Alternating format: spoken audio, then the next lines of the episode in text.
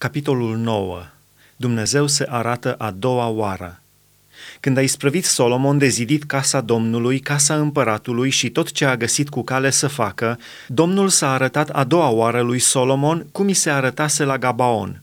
Și Domnul i-a zis, Îți ascult rugăciunea și cererea pe care mi-ai făcut-o, sfințesc casa aceasta pe care ai zidit-o ca să pui în ea pentru totdeauna numele meu și ochii mei și inima mea vor fi acolo pe vecie.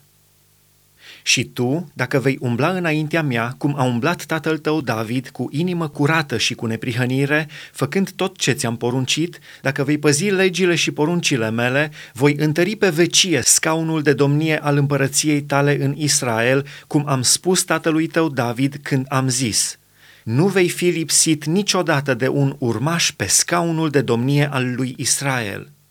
Dar dacă vă veți abate de la mine, voi și fiii voștri, dacă nu veți păzi poruncile mele și legile mele pe care vi le-am dat, și dacă vă veți duce să slujiți altor Dumnezei și să vă închinați înaintea lor, voi nimici pe Israel din țara pe care i-am dat-o, voi lepăda de la mine casa pe care am sfințit-o numelui meu și Israel va ajunge de râs și de pomină printre toate popoarele și oricât de înaltă este casa aceasta, oricine va trece pe lângă ea, va rămânea încremenit și va fluiera și va zice, pentru ce a făcut Domnul așa țării acesteia și casei acesteia?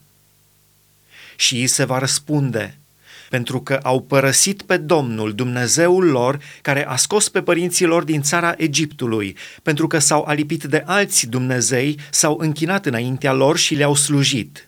De aceea a făcut Domnul să vină peste ei toate aceste rele.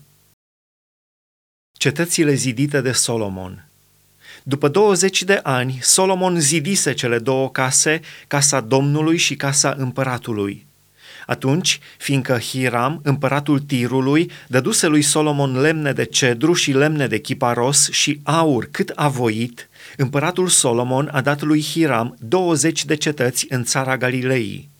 Hiram a ieșit din Tir să vadă cetățile pe care îi le dădea Solomon, dar nu i-au plăcut și a zis, Ce cetăți mi-ai dat, frate?"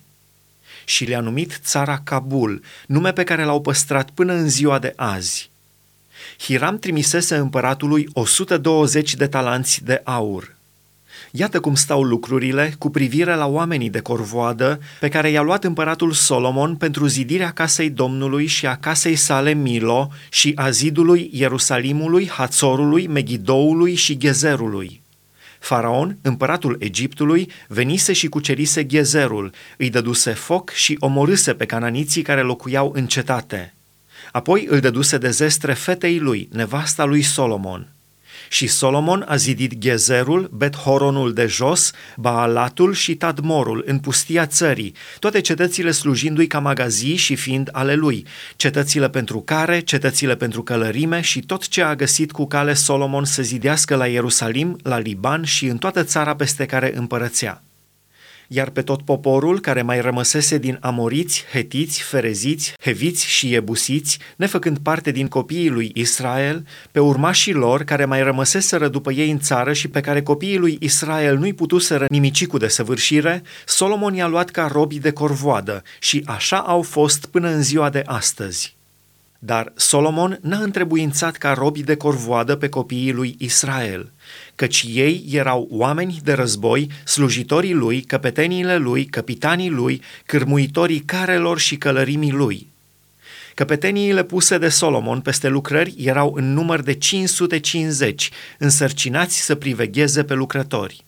Fata lui Faraon s-a suit din cetatea lui David în casa ei, pe care i-o zidise Solomon. Atunci a zidit el Milo.